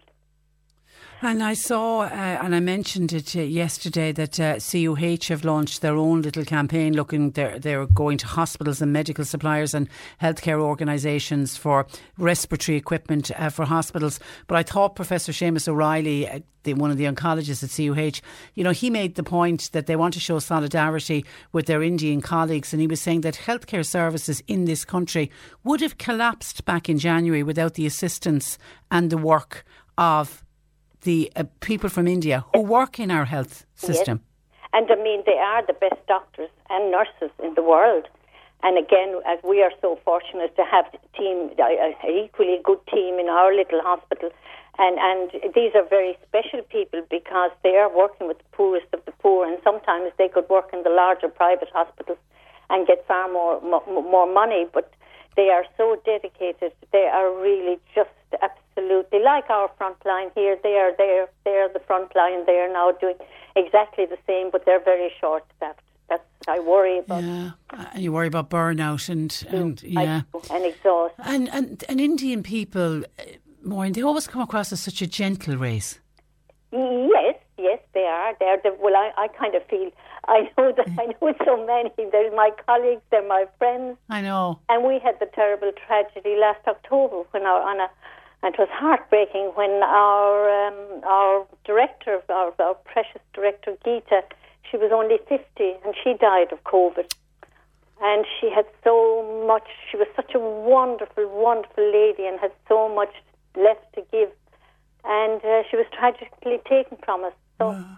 we've all been touched by I know, I know. Yeah. And India, it's the, I didn't realise this, but they're the biggest producers of vaccines. Oh, yes, they are. Yeah, yeah. There's farmers, uh, pharmaceutical uh, factories all over India, and they were doing very well. But then they started exporting. Yeah. Uh, using it for commerce. I know they didn't do what the Americans did and kept it for their own people, which they, they, they, they should have done. They really should have done. Okay, and then fundraising, Maureen, from your point of view, I mean, every charity has been affected by fundraising because of the pandemic in, in this country. How are you managing with fundraising? Well, you know, we have a real loyal cohort of people that really have just seen that we were in trouble and really came forward and supported us. Uh, it hasn't been easy, as you can imagine, but but we have been okay. We were able to honour all our commitments to our the projects that we have there, and we were also uh, we, we, were on the late late. Uh, we were, and Jeremy Irons was on for us, and that raised quite a substantial Great. amount. So so there were little miracles along the way. That's brilliant. That's brilliant. It's brilliant. But people can still donate to you. Oh, please, yeah. please, please, if they would. And, and I, you know, I can never thank them enough, thank the Irish people enough. I mean, it's overwhelming what they do for us, really overwhelming. Okay, and your website is? Uh, um, hopefoundation.ie. Hopefoundation.ie. Okay, listen, you look after yourself and stay safe, Maureen. I've been talking to you for a long uh, time. Uh, indeed, we haven't. We were long overdue a chat. I really enjoyed it. Thank you for that. Stay safe. Oh, thank you, Patricia. Stay safe. Take care. Bye bye. Bye bye. The wonderful uh, Maureen Forrest, who uh, initially set up that Hope Foundation the, uh, for the Hospital for the Street Children back in 1999. It's hard to believe it was that uh, long ago, but painting a very bleak, bleak picture uh, of what's going on it, within um, India, and if you've seen any of the, I, am in tears every night uh, watching some of the scenes that are coming out of India, and just so thankful that we might have given out about lockdowns in this country. But my God, when you see people gasping for air and literally can't get a hospital bed, and even to get into a hospital bed, no oxygen, just the thought of it, that we will never see a day like that in this country. So our thoughts very much with the good people of uh, India. This week's Garda Fire, we're going to Fermoy the Station, where I'm joined by Simon. Sergeant John Kelly. Uh, good morning to you, John. Good morning, Patricia. Uh, and, and, you are welcome to the programme. and you are starting with a house broken into. Yeah, uh, yes, Patricia. A house broken into there um, just the other night, Tuesday, Wednesday, uh, early morning Wednesday. Um, they're in Buttevant. Um, it would look like uh, the house was broken into specifically for one item, the, car, the keys of a high-powered car, which was taken in the driveway. Now, we have seen this before, where, where gangs that are um, crime gangs that they will target a house specifically to get the keys of a high-powered car. So this is what was taken in this, this particular case. Um, a high-powered Golf, which was in in the driveway, was taken.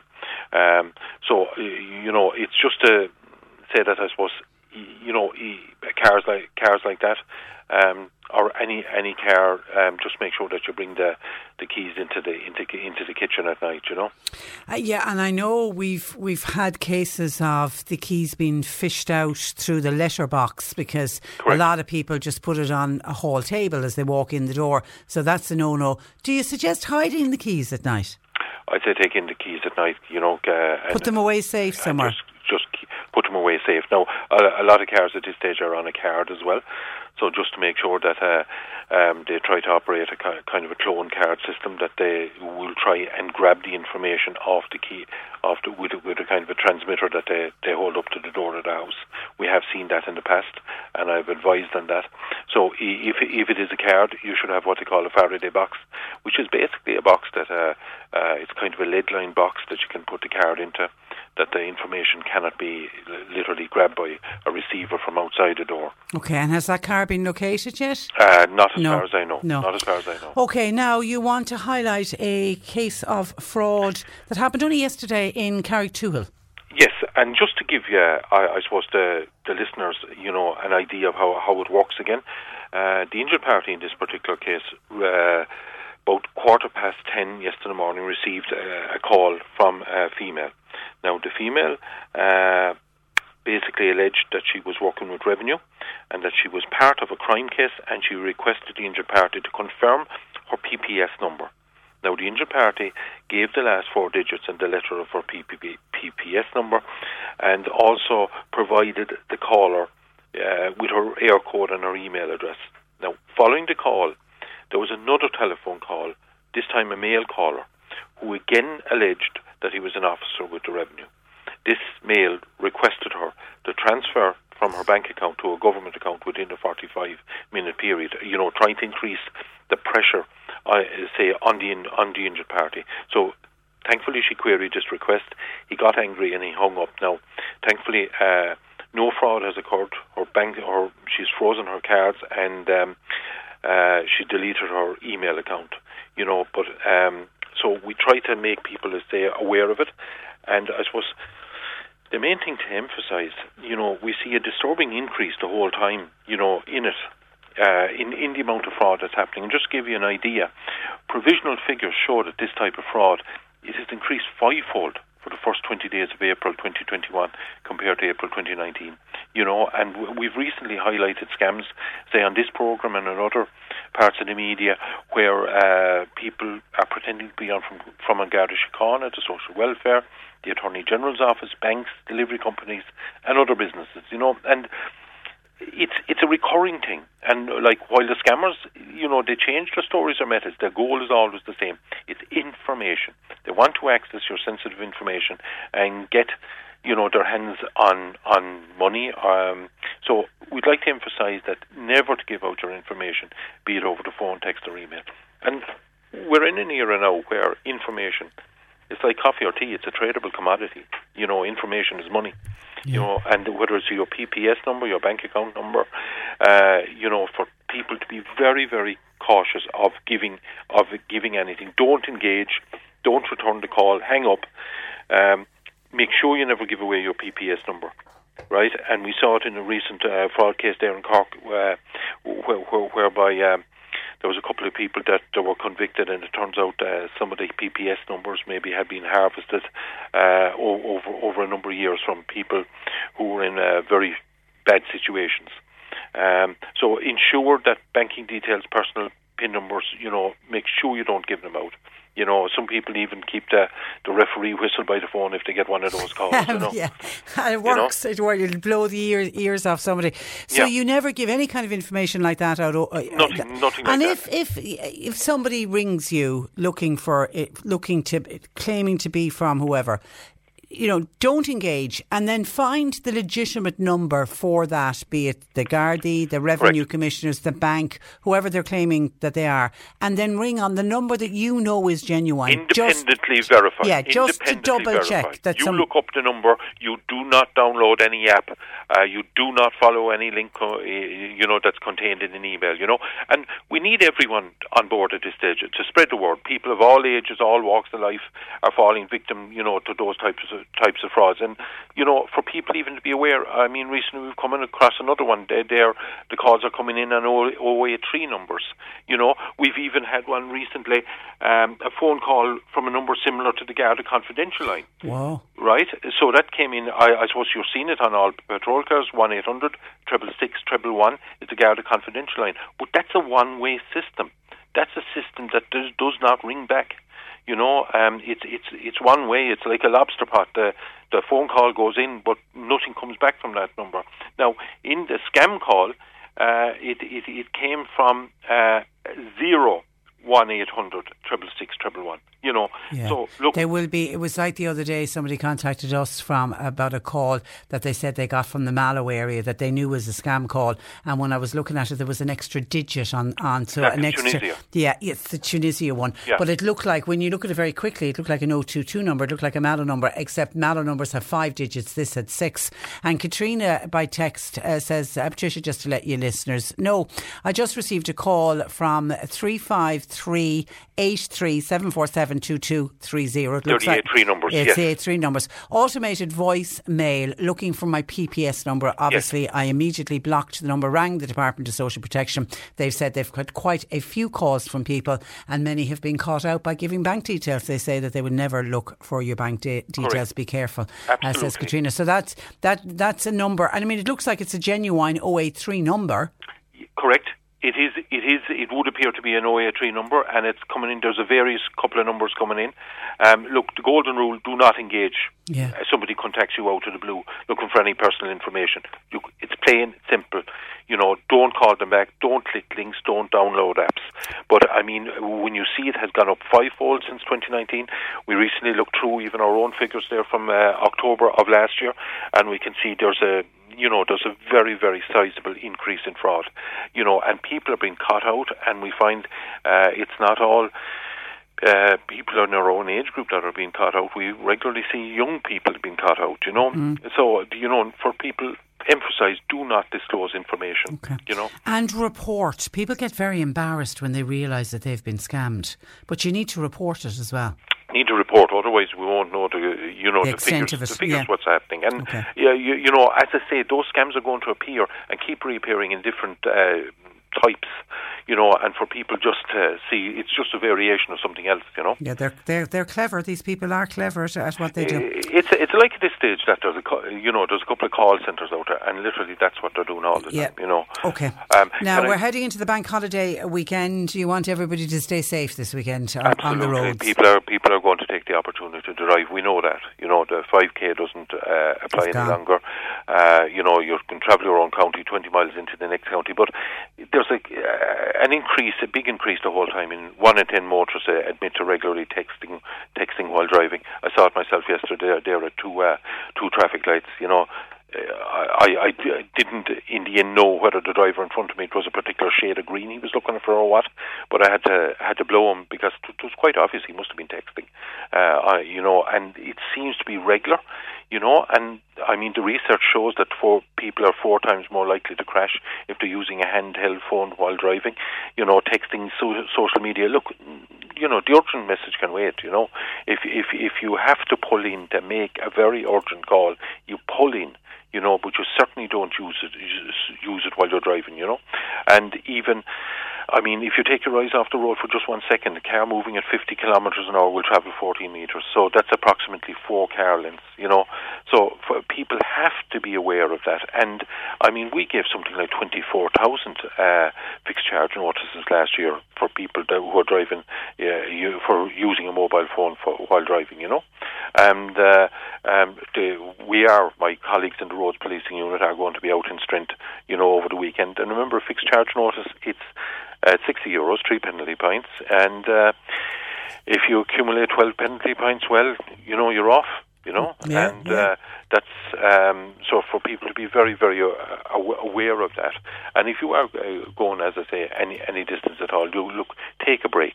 You know, I mean, if people are deciding, yeah, we're going to travel Cork County, it's a big county. You know, it's nearly from from here to Dublin. If you start at Youghal back to back to Allihies, look, take a break, you know. Yeah. Uh, stop, have a coffee or whatever, you know. Okay. Um, but just be very, very enjoy aware. enjoy the weekend, but just all come home safe. That's, and remember that's to message. social distancing uh, restrictions as well. Okay.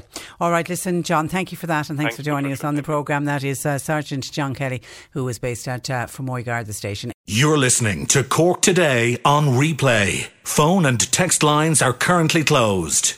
The Taoiseach's address to the nation. It's been confirmed the Taoiseach will begin his speech about the reopening of Irish society from the steps of government building at 6 p.m. tonight. So just in time for the six o'clock news. Okay, so uh, people are anxious to know what time. He's, in fairness to to Micheál Martin, since he's taken over as Taoiseach, it always seems to be about six o'clock that he does it. He kind of we kind of they start the news uh, with it, and uh, Virgin Media, who have their news at half five, they'll stay on and take it as well. So six o'clock uh, this evening, even though let's wait and see. Will there be any surprises, or have we heard uh, everything that he is about to uh, announce? There are already some calls, still getting calls in about it. Mary says, Patricia, do you know when the twenty-five guests will be allowed to attend a wedding? The reason I'm asking is I'm supposed to be going to a wedding on the 5th of June. Do you know if it's going to be before or after that date? Says Mary. Have you the hat bought and all ready to go, uh, Mary? Okay, it's the the wedding ones. Uh, it is a little bit interesting. It says from the 10th of May, up to 50 people will be allowed to attend religious ceremonies, and that's the masses that a lot of people have been looking for. But that does include weddings and funerals as well as masses. But that's just attending the church part of it. When you leave the church after the wedding and heading off to the reception and the bit the wedding breakfast as it used to be called once upon a, a time. That number remains capped at 6 guests and 15 for outdoor celebrations but the restrictions are going to be eased through June and July. Now if you're looking for an actual date my thinking on it would be June the 7th because June the 7th is the date that we've been given for all the pubs being allowed to reopen. So, do we take it from June the 7th that 25 people will be allowed to attend a wedding indoors? And the other date you could look at then is June the 2nd, because June the 2nd is speculated as the, the day for hotels, guest houses and B&Bs to reopen. So if the hotel is reopened on the 2nd of June, will they also be allowing 25 people to attend an indoor wedding? Because the number goes to 25 in June and then it's expected to be eased further during June and July, but we don't have set dates on it. Now, will we get that much detail? um, out of uh, Micheál Martin later on today. I don't know. So your guess is as good. it's between, I would say, it's between the second and the seventh. Which isn't of much use to you when your the date of your wedding is slap in the middle on the fifth. So if they go with the hotels and the guest houses and the B and B's, you're okay.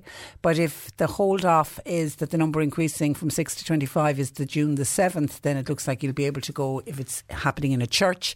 You'll be able to go to the church side, but you won't be able to go unless you are one of the six, along with the bride and groom.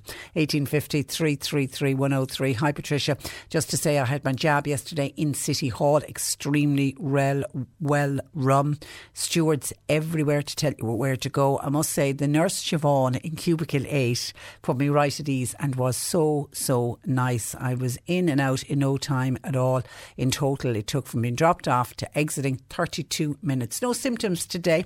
And well done, by the way, says this texter to Leo for participating in the vaccination programme and giving up of his time to be a vaccinator at the Helix in uh, Dublin. And well done. Good to hear that you had absolutely no after effects and no symptoms today. And actually, yesterday when I was going through the list of uh, side effects, I don't know if I emphasised that or not, there are some people like this texter who will go and get their jab and have none of the side effects at all. And then others, and the side effects that we're talking about, they're all very mild and they last a day or two and that's it. And I know it with Marcia, my own daughter, bless her heart, she was miserable for about a day and a half, I think, maybe two days. She might have milked the second half of the second day because she's a great patient and she she loves the being pampered to death when she's uh, when she's not well. So she might have been milking it slightly the second half of the second day, but she certainly was very unwell the first day with just with a high temperature. And, and, you know, when you've got a high temperature, you just feel uh, so unwell. Other people are saying, I think when we went through the list of mild side effects. A headache seems to be one of the more common ones, but there are lots of people, like our texter,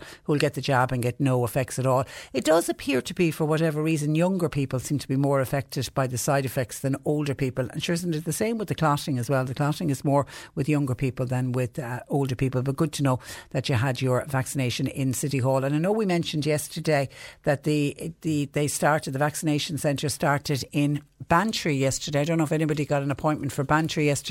It was the first day for the West Cork Vaccination Centre, and today is the first day for vaccinating the 60 to 69 year olds in Mallow at the at the GAA Hall in Mallow is today. But yesterday was Bantry Primary Care Centre was the first day for West Cork and it's Clonakilty from next Monday. So hopefully people are getting on well in the county vaccination centres as well. But thank you for your uh, text. And Michael says, uh, Patricia, how are you doing? I'm well, thank you. Listening to your chat about India with Maureen Forrest, so, so difficult and just so sad. I met some fantastic Indian nurses when my late mother was in Haven Bay Care Centre that's in Kinsale. They were just wonderful, kind, caring people. And as you say, the scenes are just beyond horrendous. I think it really should give those who are denying the existence of COVID a bit of a wake up call and the need to protect ourselves and each other. It's paramount. The people of India are in my thoughts and prayers, says uh, Michael. Well done, yeah. And I think for a lot of us, that's how we feel about uh, the people of India and just thanking God that and hoping that we would never get a wave that would hit our country like that. But you're right, at least we've started vaccinations and the, with the rollout rollout of the vaccination.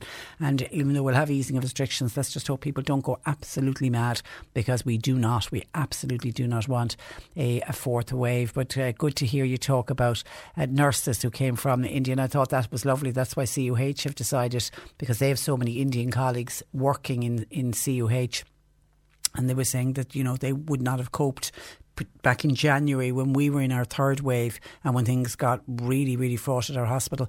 And it was like the colleagues from India who've been working in this country who worked so hard uh, to keep everything going. So it's good to see them showing a bit of solidarity and organising that collection of ventilators and other respiratory uh, equipment uh, for them. I think it's a very kind, kind uh, act.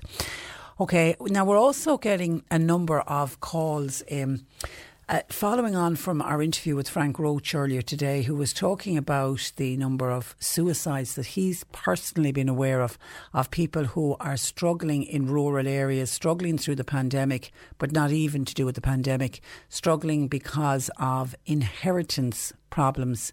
And people who have single men in the main was what Frank but there's probably women as well. And we know there's women well, well involved dedicated their lives to the land and looking after elderly parents and feeling very very isolated. And probably the pandemic highlighted that isolation.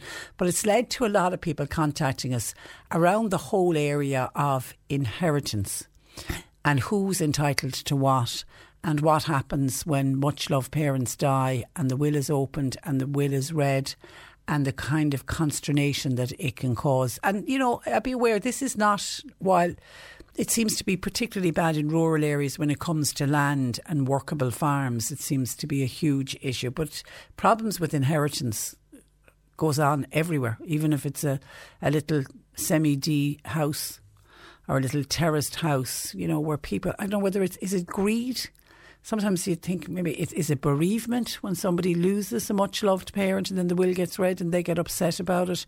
And then you've got people who think that other family members have manipulated the older person into making sure that the will favoured one over the other. But it just causes so much anguish and it can split families. I mean, there are families because of a will and because a parent who believed they were doing the right thing got it wrong when they did the will. And families have been divided because of it, and families ended up never speaking again, which is just utterly shocking. Kate was on to say, when my mother and father died, solicitors got on board. What Councillor Frank Roche spoke about today is so spot on. The mental stress that it caused, I could totally understand and identify with everything that he said on your programme this morning. There are so many disputes when it comes to land in this country, and it's causing distress to so, so uh, many. And uh, John Paul said he's had a lot of similar calls in from people just really, really upset. People saying that they have contemplated taking their own lives. And the number of people are saying that what we need is, when we were trying to tease out with Frank today as to what's needed, I know he's gone on to Minister Heather Humphreys to try and do some kind of a study just to try to work out just how bad the situation is. And hopefully, out of a study, we come up with some solutions. But a couple of people are saying, because we spoke about this great helplines out there, you know, like the likes of Samaritans, uh, the likes of Pieta House. I mean, there are some really good uh, helplines. But a couple of people are saying that what we need is a dedicated helpline just to deal with land disputes and inheritance disputes where people could speak with somebody who might have an idea or an understanding of what they are uh, talking about. Uh, John Paul said it just had a lot of calls from people really, really upset on the phone lines uh, today. And Mags by text says, Hi Trish. It's uh, very sad about inheritance and the unfairness that's around inheritance in siblings being left in limbo about inheritance. When parents are young and healthy, it's then they should divide equally for their children. As if they die and they haven't sorted things out properly, it can cause permanent friction and even death over fights. Think when you have kids, everything has to be divided equally. Mag says only fair. It stops the hatred and the fighting if everything is divided equally. And yeah, I don't, I don't know if I absolutely agree with you on that, Mags, about everything being divided equally. I mean, I go back again to the suggestion that I made earlier of someone who a family member, one son, one daughter, remaining on a farm and farming the land and looking and then going on to look after elderly parents where say other siblings left sort of got to 18, maybe went on to college, and then went off and went about their own lives, what they're quite entitled to do, and they've formed their own lives, their own relationships, their families, etc. Is it fair that the person that was who left, who farmed the land all of their lives, is is it is it right that everything should be divided equally? When the other family members didn't farm the land. I, I, don't know. Maybe maybe I'm seeing seeing it too in in too simplistic a way, but it just it just doesn't sit well with me. But I know the point you're making that as soon as parents get married once they have children, you're suggesting at that point in time, before the children have even grown up, that you divide everything equally, and then at least when they're dead and gone, there will be no arguments. I mean, certainly, yeah, there will be will be no no arguments. But unless, as I say, in a farming situation, if somebody then the farm has to get sold and divided up, and somebody ends up without a home or ends up without a livelihood, because the other siblings have decided they want their share. To me, I don't know, there just doesn't seem to be a lot of fairness in that. 1850 333 103. Thank you, by the way, for your text.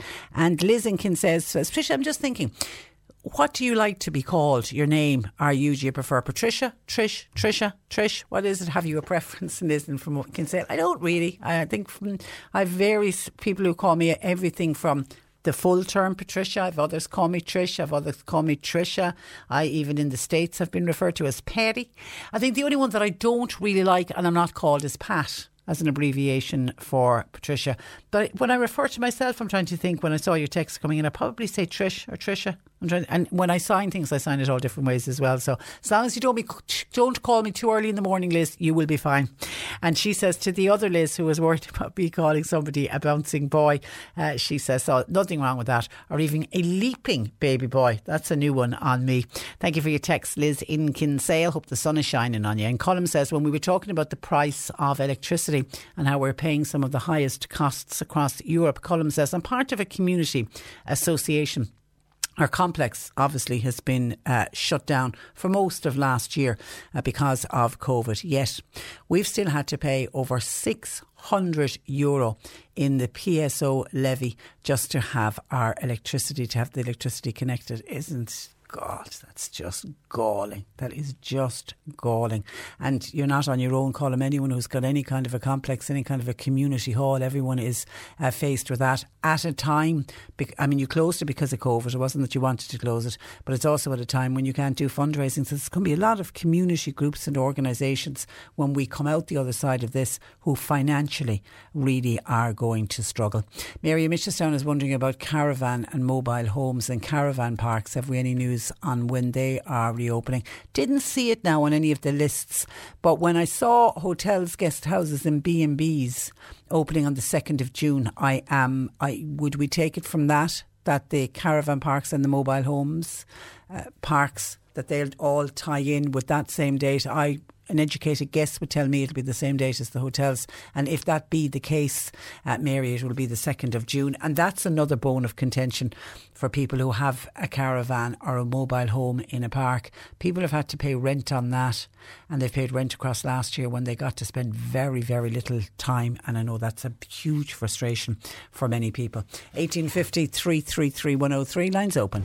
The C103 Cork Diary. With Cork County Council's Community Support Programme here to assist vulnerable people with their daily needs through the COVID 19 pandemic. See corkcoco.ie. And can we remind you of Elaine Hennessy and Carmel O'Gorman, who joined us for an interview earlier in the week, who are looking for support in their bid to raise funds for Cork Mental Health Foundation.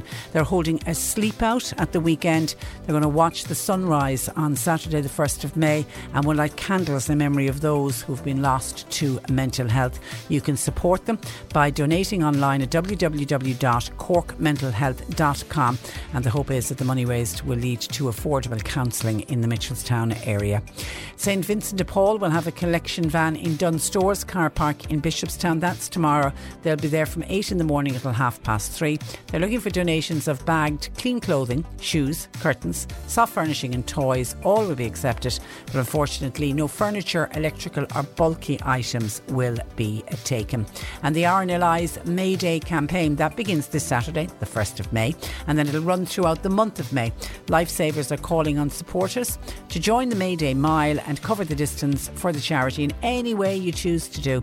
At the same time, raise some vital funds to help the lifeboat crews continue their work. You can sign up for the May Day Mile, or you can simply make a donation in support of the RNLI's Lifesavers by visiting rnli.org forward slash support Mayday. Cork today on C103. With Sean Cusack Insurance's Kinsale, now part of McCarthy Insurance Group. For motor, home, business, farm, life, and health insurance, cmig.ie. A Kanturk teenager has been hailed a hero after his quick actions saved his father's life following a farm accident.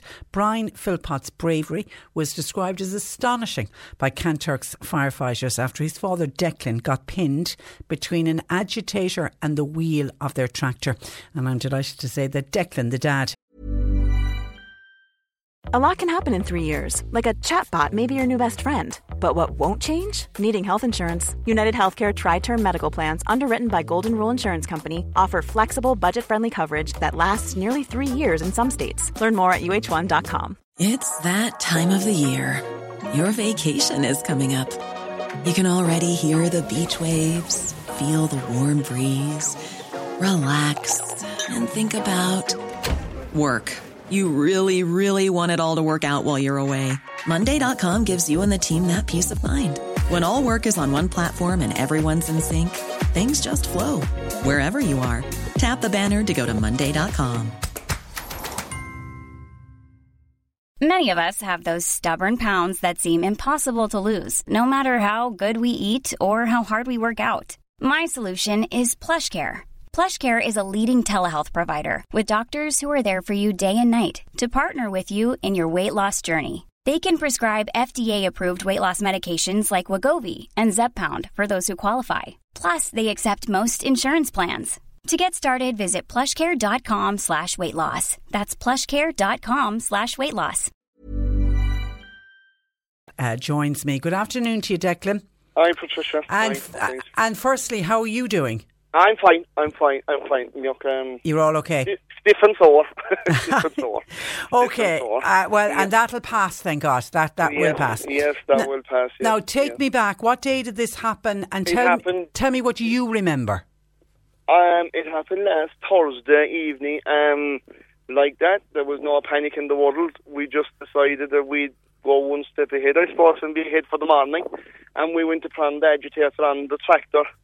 And Brian was actually with me. We just said we'd go down around half past eight, and um, I, we went to plan the agitator. And I normally I, I put on the PTO first onto the tractor, and I rose it up from the outside. There's, you know, there's, there's switches on the outside of the tractor for you to rise it up on your own. You know, for on your own, you can plan the implement on your own to the electric uh, switches. Yeah. And I rose up the switch, you know, to put on the PTO, and I, I rose it anyway. And next thing, I just went to plan the PTO, and I must have just rose it slightly too high. And next thing, the whole PTO, the whole agitator, uh, turned up on top of me. And I was jammed in between the, the the agitator was actually on the tractor then, and it was on the agitator, but there was no other part of the agitator on. So it was after turning right over on its head, and I was jammed in between the agitator and the and the wheel of the tractor. So Split second stuff. All happened really second. fast. Yes, yes, yes, yes, yes. Now, you're, Yes. you're pinned. You obviously passed out, did you? I was there for a minute, and Brian said to me, "What'll I do?" Brian was up on the tractor, and he just hopped off, and he said, "What'll I do?" And there was, I was talking, but there was nothing coming out of my mouth. You know, I was just under so much pressure. I just felt this awful pressure, and next thing was I was gone. I see no more. So the next time I woke was my my son, my brother was standing over me and telling me not to get up. So I don't know. It must have been a couple of minutes, whenever in between. So that's the next time I remember anything. And Brian then, in the meantime, did what? Brian came after me, and I must have watched him, but he couldn't understand. But he decided that he'd pull out the tractor from the agitator because the PTO shaft has, has two pieces. It splits in the middle, and uh, he decided he'd pull out. So when he pulled out, of course, all the pressure came off of me, and I just fell in the ground. Then basically alongside the alongside the tractor, he just pulled out. Yeah. And only for that, like there was, the, I, I was under there was fierce pressure before I went out cold. Like I just felt like that I was going to explode. You know, there was so much pressure on my stomach and on my side that I was going to explode. That was Yeah. quick thinking of, of Brian, wasn't it? Yeah, yeah, yeah, yeah, yeah. So And did he then call for help? he had rang my brother. I'd say he had rang my brother while he was thinking what he'd do, and um, and uh, he just made the decision. Then he rang in the fire brigade. He rang the fire brigade off of my phone as well. So he was onto the fire brigade as well, or the ambulance in that much time as well. So yeah, yeah. And they all arrived fairly quickly, did they? They arrived Yeah. in about eight minutes or something. Yes, yes. But Uh, if he, if Brian hadn't done what he did in the eight minutes, Oh, I'd be dead. Would- I'd yeah. be dead. I'd be dead because I was I was jammed. I was I was I wasn't able to breathe. Like I couldn't. I was gone anyway. Like I was gone out cold. Sure, I mightn't wait anymore. You know, like when the pressure was on me so much, like like it was just this this savage pressure. Like I I thought I was going to explode. You know. But, and then uh, so- you were taken to hospital, obviously. I was, yeah, in fairness. Now, look, the fire brigade came. Look, there was eight fire brigade personnel came from Kanturk and the ambulance, and they searched me out to see was I okay, and my legs and my hands were moving. So they said that was a good sign, and they um they just um put me into kind of an air mattress then, and they rolled me on my side, and they put me into a neck brace and all that just for protection, so I'd be safe. So on on I went into to Cork to CUH. So And did you, Yeah. did you, did they keep you in? Oh, they did. They kept me in, yeah. So I had MRI scans and CTs and every whole thing, and the only thing that they could find wrong me was I was after fracturing six ribs on one side and three on the other side. Oh, so it was all on your chest. All on my chest, yeah, my lower, my lower chest, behind the kind down my leg, down my right leg is sore, but it, it's just this, it's just the pressure will have to be, you know, like it'll have to release over time itself. Yeah, and and when, when you break ribs like that, there's not a lot they can do, is there? They- Nothing, No. nothing. Only take plenty painkillers and don't cough or don't sneeze or don't get the hiccups. yeah, and, and the other and you're laughing now. They say as well, don't laugh because that Yes, yeah. yes, I, yes, I know I saw a, a, a trick where if if you do need to laugh or cough or anything, if you hold a pillow Mhm. Oh, really yes, close yes, into your yes. chest, it eases it slightly. You Yeah, yeah. But c- how is Brian coping with the whole being a hero bit? He's actually here with me. Is he? talk to him for a minute, Oh, uh, we thought second. we thought he'd Hang be at school. Okay, No, he's actually here. is he? He's actually here. Let's you can just have one Put, more with him. put, one second. put him on. No bother, no bother. Hello, Brian. Hello. Hi, Brian. How are you doing? I answer that. No, how are you? I, I'm well. I was just, uh, I thought you were at school. I was just asking your uh, dad, h- how are you coping with this hero title that everybody's giving you? Yes, I don't know. I wasn't too bad. You were, you're, you're quick thinking. oh, yeah, you're, But was there a real sense of panic when it happened? yeah, that was sure. Just kind of thinking what you do, like, and you know, you've only a few seconds to think, like, or else he's dead, like, you know. I know, I know. And you're close to your dad, you are? Here I am. Yeah. Listen, you'll get out of a load of work. You won't have to do Uh. any more chores after this for a long time. Is payback time. It'll be payback time. And you do a lot of farming with your dad. Yeah, I do. I'd be. I does it every day with him. And are you, what, what, are you in school or? I am because today I had to get the the two HPV vaccines, or Very good. So you're Yeah. off. And what school do you go to? I go to uh, Mill Street Community School. Great school. And are they all aware of what you did last Thursday? I'd say the very most of them, in yeah, yeah. Are they? Well done. Well done.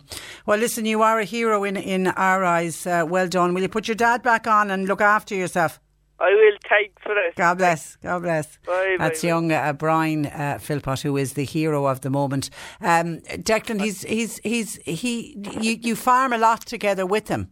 Oh yes, yes, every day. Yes, yes. I have another son as well, and all the sons. So he's actually after taking time off work to to manage the farm while I'm out of action, and I have two daughters as well. So I'm lucky. I've plenty help, and my neighbours and my family are very good. You know, so Yeah. look, we're not we're not shot the bodies. Thank God. I Good. know it's a, it, it's a family farm. they say, And is so.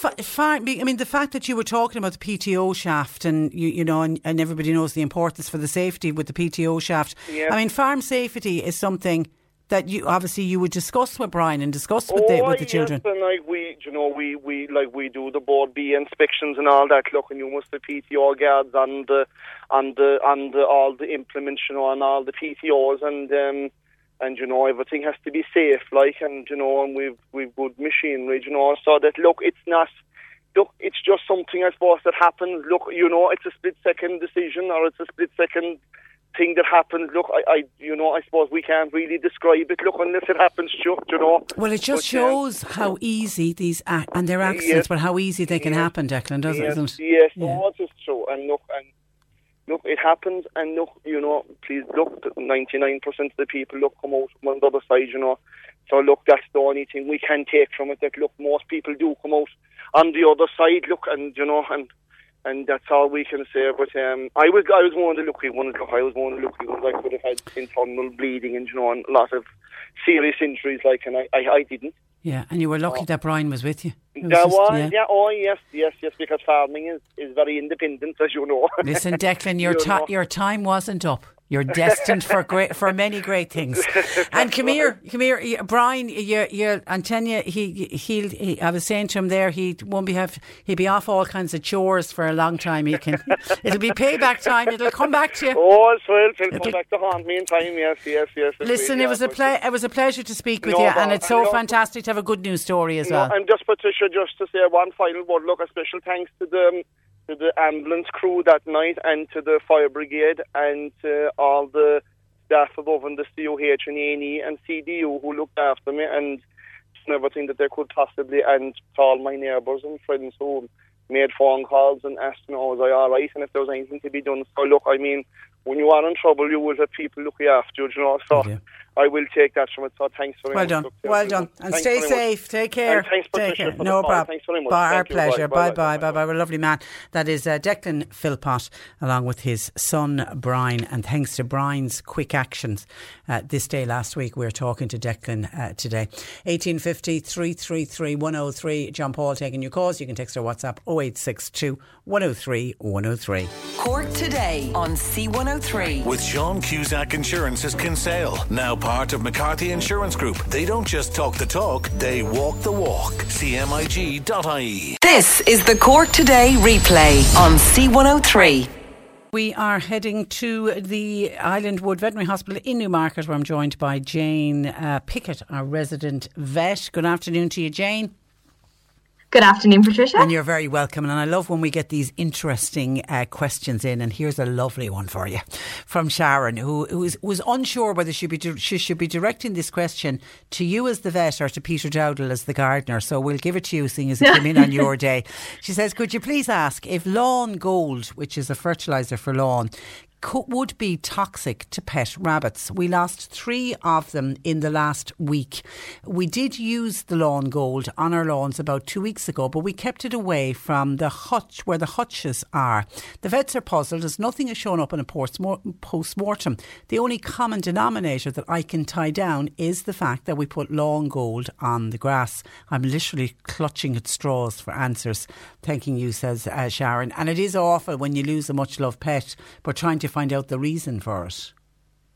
Oh, I know. My heart goes out to, to the listener. It's really, really tough. Not only one animal passing away, but but a few. They're I know they're part of the family. Um, this is a really challenging one. Um, it really sounds like you've gone quite a way to try and figure out what, what happened with doing a post mortem. So that's an examination um, of the body. Um, and if nothing has shown up, then that's really, really tricky. As regards the product itself, lawn gold fertilizers in general sometimes can be toxic, but it sounds like you did a really good job of trying to keep the little rabbits away from that area. Um, what the, I would say is the difficult thing is knowing how long to leave the lawn before putting them back on it. I know certainly, let's say from a farming point of view, grassland management, I know when fertilizers used on grassland, it really depends. Um, they all all the products have very kind of specific timings for when when animals can put, be, be put back on grassland after fertilizer. But for something like lawn or kind of a, a non-commercial fertilizer, I, I'd say those that information probably doesn't really exist. So I think what you were doing with, let's say, two weeks away from them sounds sensible. But as to say whether it needed longer or less time, I, I wouldn't know. I'm afraid. I think it's always very, very difficult when you have a, uh, you know, a family passed away. We're always you know, trying to find the reason, but please, please don't beat yourself up about it. You, regardless of what the cause was, I'm sure you had the best intentions. I think the really important thing is just to, to, to take care of yourself. It's a really tough time when they yeah, pass away. Yeah. Um, and, and you may never, I mean, I'm, I'm assuming other people go to great lengths like that, getting post mortems done. Mm-hmm. and, and I'm sure as a vet, there's times when you just don't know why an animal has suddenly passed away. Yeah, sometimes it can be really tricky. Sometimes, if it's, uh, let's say, a pet has a diagnosis and we know that that might be terminal or they've had an accident and it's associated with that, sometimes the reason can be quite cut and dried. What I'd say is sometimes with pets, you know, what might have caused a disease process could have happened a while ago, unbeknownst to anybody, including the owner or the animal themselves. And we might be only seeing the after effects on the body. So sometimes we might know, let's say, what went wrong, but we don't know why it went wrong in the first place because that might be historical. And that's really tough for everyone involved because I suppose as, as humans, we, we, you know, we crave closure. We want to know what happened. And, and unfortunately, that, that's not always possible, however hard we try. Okay. Uh, Kate says, Hi, Patricia. Question for Jane. My 15 year old, very nervous collie needs a dental, but I'm afraid about the anaesthetic as he's had a lot over the years. Would Jane think he's too old? He also has arthritis, which he's on medication for. Advice around a dental in an older dog because of the anaesthetic. I think if a, a, dental has been recommended by your vet, I, I, would have to just go with their judgment on it. Um, I know that in older pets, you know, there is always an awful lot of anxiety surrounding general anaesthesia and the risks involved. And certainly as we do age, that, that risk of, of going under anaesthetic does increase. However, what I would say is that even in an older pet, if dental if a dental procedure has been recommended by your vet, we're doing that kind of weighing up the risk versus benefit ratio. So if your vet has recommended a dental, they'll be aware, you know, there's probably an increased anesthetic risk in an older patient. But what I would say about dental disease is it really impacts on quality of life. So if you imagine yourself having, um, you know, sore gums or a constant toothache, you imagine how, how much of a toll that would take on on your day and how, how tiring, how fatiguing it is to have constant pain and to not be able to tell anyone in the case of a dog or a cat. Um, so a lot of the time, dental disease is very much brushed off as something that's kind of optional to deal with, but it could be anything. But I cannot think of many more things, particularly in geriatric patients, that have such a big impact on their quality of life as dental disease because every time they open their mouth, every time they eat a treat, if they've got toothache, it hurts. Yeah. Um, so, Not, yeah, it's important to deal with it. There's nothing worse than a toothache nothing worse. It's yeah. it's a really annoying pain to have. So I think go with your vet's judgment, and if, if they suggest that, that that is essential, even regardless of the anaesthetic risk, then you know trust their judgment and discuss your concerns with them. I'm sure they'd be more than happy to elaborate and discuss the risks involved. Okay, and I'm wondering is the is this a dental issue? Rose in Blackrock has been on. She's a seven year old cat who the last couple of days just has started dribbling out of the side of his mouth. Uh, a neutered male cat. Uh, what could be going on? Could that be a dental issue? Drooling? Hmm, potentially, yeah, potentially drooling can be. Um, pain, discomfort can sometimes cause drooling, or even if there's a lot of gum disease, but it could be a number of other things. Um, so it could be a physical problem with the mouth, such as dental disease. It could be something caught in the mouth, um, so a little foreign, foreign object, or you know something that will be causing irritation and drooling. Other really common causes of drooling are actually sometimes nothing to do with the mouth. They can be to do with a feeling of nausea or wanting to get sick sick. So a lot of patients will actually not, not vomit, but one of the ways that they show us that they're feeling really nauseous is a lot of drooling. Um, so there could be a few things going on here. I think for this little cat, given that this is a change for them and they're actively drooling, I would advise uh, going visiting your vet for a physical exam in this case because there's definitely something going on that needs dealing with. So seek the advice of a vet. Yeah. And Mary wants to know when is a dog considered senior? Have you an age? And um, really depends because I suppose as a broad category, let's say seven or eight and over, um, but that's a broad sweeping generalization. It really depends because let's say a smaller dog, they age at a slower rate than a larger dog. So let's say a Cavalier or a Bichon, sometimes they can have a lifespan of 14, 15, 16 years um, if they don't run into problems. But let's say a very large breed dog like a Great Dane or a Newfoundland, if they make it to double digits, if they make it to, let's say, 10 years of age, that's extraordinary. Most of them would have a lifespan around, let's say, seven, eight, nine years of age. So you can imagine how, let's say, the point at which they become senior and are kind of advancing in, in years and have all the, the problems that come along with old age in certain senses will be vastly different from, from a small breed dog who might live a very long time to a very large breed dog who has a, an average shorter lifespan.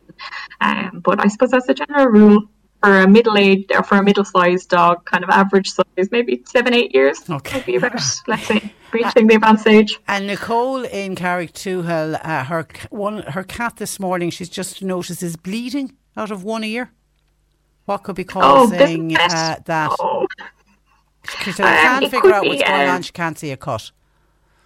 Okay, if she can't see a cut, it's probably um, it's probably an ear infection or ear irritation. So the most common cause of bleeding in the ear would be either a fighting wound. So cats, when they fight with each other, can tend to aim for the ears, face, neck. Um, so that's always really common. However, if the ear itself is bleeding within the ear, it needs to be seen to. Um, I wouldn't delay really. I'd okay, get it checked in the next day or two. Go to a vet. Okay. All right. Listen, we leave it there. Listen, have a lovely week, and we'll chat to you next week.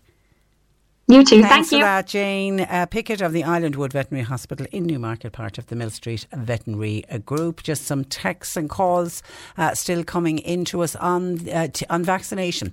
Hi, Patricia. Just wondering how many of our TDs and elected representatives have been vaccinated. I'm assuming that Leo Varadkar, now that he's volunteering as a vaccinator at the Helix in Dublin, I'm assuming he has been vaccinated. I'd be interested to know what vaccine he got. He hasn't been vaccinated. He would have been offered a vaccine as a vaccinator, but he said no. He'll wait his turn. He'll wait until his age, uh, you know, when he gets to the age uh, cohort. So he hasn't been vaccinated, and he also hasn't been paid for his shifts at the Helix vaccinating uh, people. And on other elected TDs and reps, I saw the Taoiseach Micheál Martin because he's 60 years of age. So I think Tuesday registration opened for the 60 year olds, and he's registered online, same as everybody else, and he's registered online and he will be getting the AstraZeneca vaccine. Now, there will be other TDs and senators over 60 as well, and they have all registered the same as there wasn't a certain way for TDs and senators and councillors to get a vaccine. They have to join the queue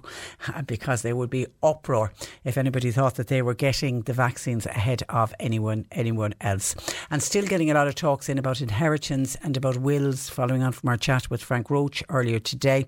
Uh, some of your thoughts coming in on that. Uh, hi Patricia, my aunt had three sons. The eldest found the will leaving the farm to the second son. So the eldest walked out. The second son says, I don't want the farm. So the third son ended up getting the farm, who in reality was most suited to it. My four, by the way, won't have anything to argue about because I'm leave, I'll have nothing uh, to leave to them. Isn't that shocking that somebody found their mother's will and opened it to have a read of it? That's just beyond beyond invasion of uh, privacy. Hi, Patricia. I'm in favour of what you said with regards to wills. It's what the children contribute towards the care of their parents, and that is, as far as I can see, is the fairest way. It makes no sense to me that one carries the can and then the others come in at the last minute and collect everything. That surely cannot be right. And John Imalo says there are a lot of people out there that have done absolutely nothing for their parents while the parents worked hard all of their lives to provide for their children. So why are the children determined then for a financial gain when a parent is ill or passes away? If there's any monies or any farms or land or houses or any anything left, it should be left to the child or the children who look after their parents. Why hand it over to those who did nothing? That's where I leave you. Thanks to uh, John Paul McNamara for producing. Nick Richards is with you for the afternoon. We're back with you uh, tomorrow at 10 to the Patricia good Afternoon, stay safe. Cork today on C103. With Sean Cusack Insurance's Kinsale, now part of McCarthy Insurance Group. Want great advice? You know who to talk to. CMIG.ie. Hey, it's Danny Pellegrino from Everything Iconic. Ready to upgrade your style game without blowing your budget? Check out Quince. They've got all the good stuff shirts and polos, activewear, and fine leather goods, all at 50 to 80% less than other high end brands. And the best part? They're all about safe, ethical, and responsible manufacturing. Get that luxury vibe without the luxury price tag. Hit up quince.com slash upgrade for free shipping and 365 day returns on your next order. That's quince.com slash upgrade. Hi, this is Craig Robinson from Ways to Win, and support for this podcast comes from Invesco QQQ the official ETF of the NCAA. Invesco QQQ is proud to sponsor this episode and even prouder to provide access to innovation for the last 25 years. Basketball has had innovations over the years too. We're seeing the game played in new ways every day. Learn more at Invesco.com slash QQQ. Let's rethink possibility. Invesco Distributors, Inc.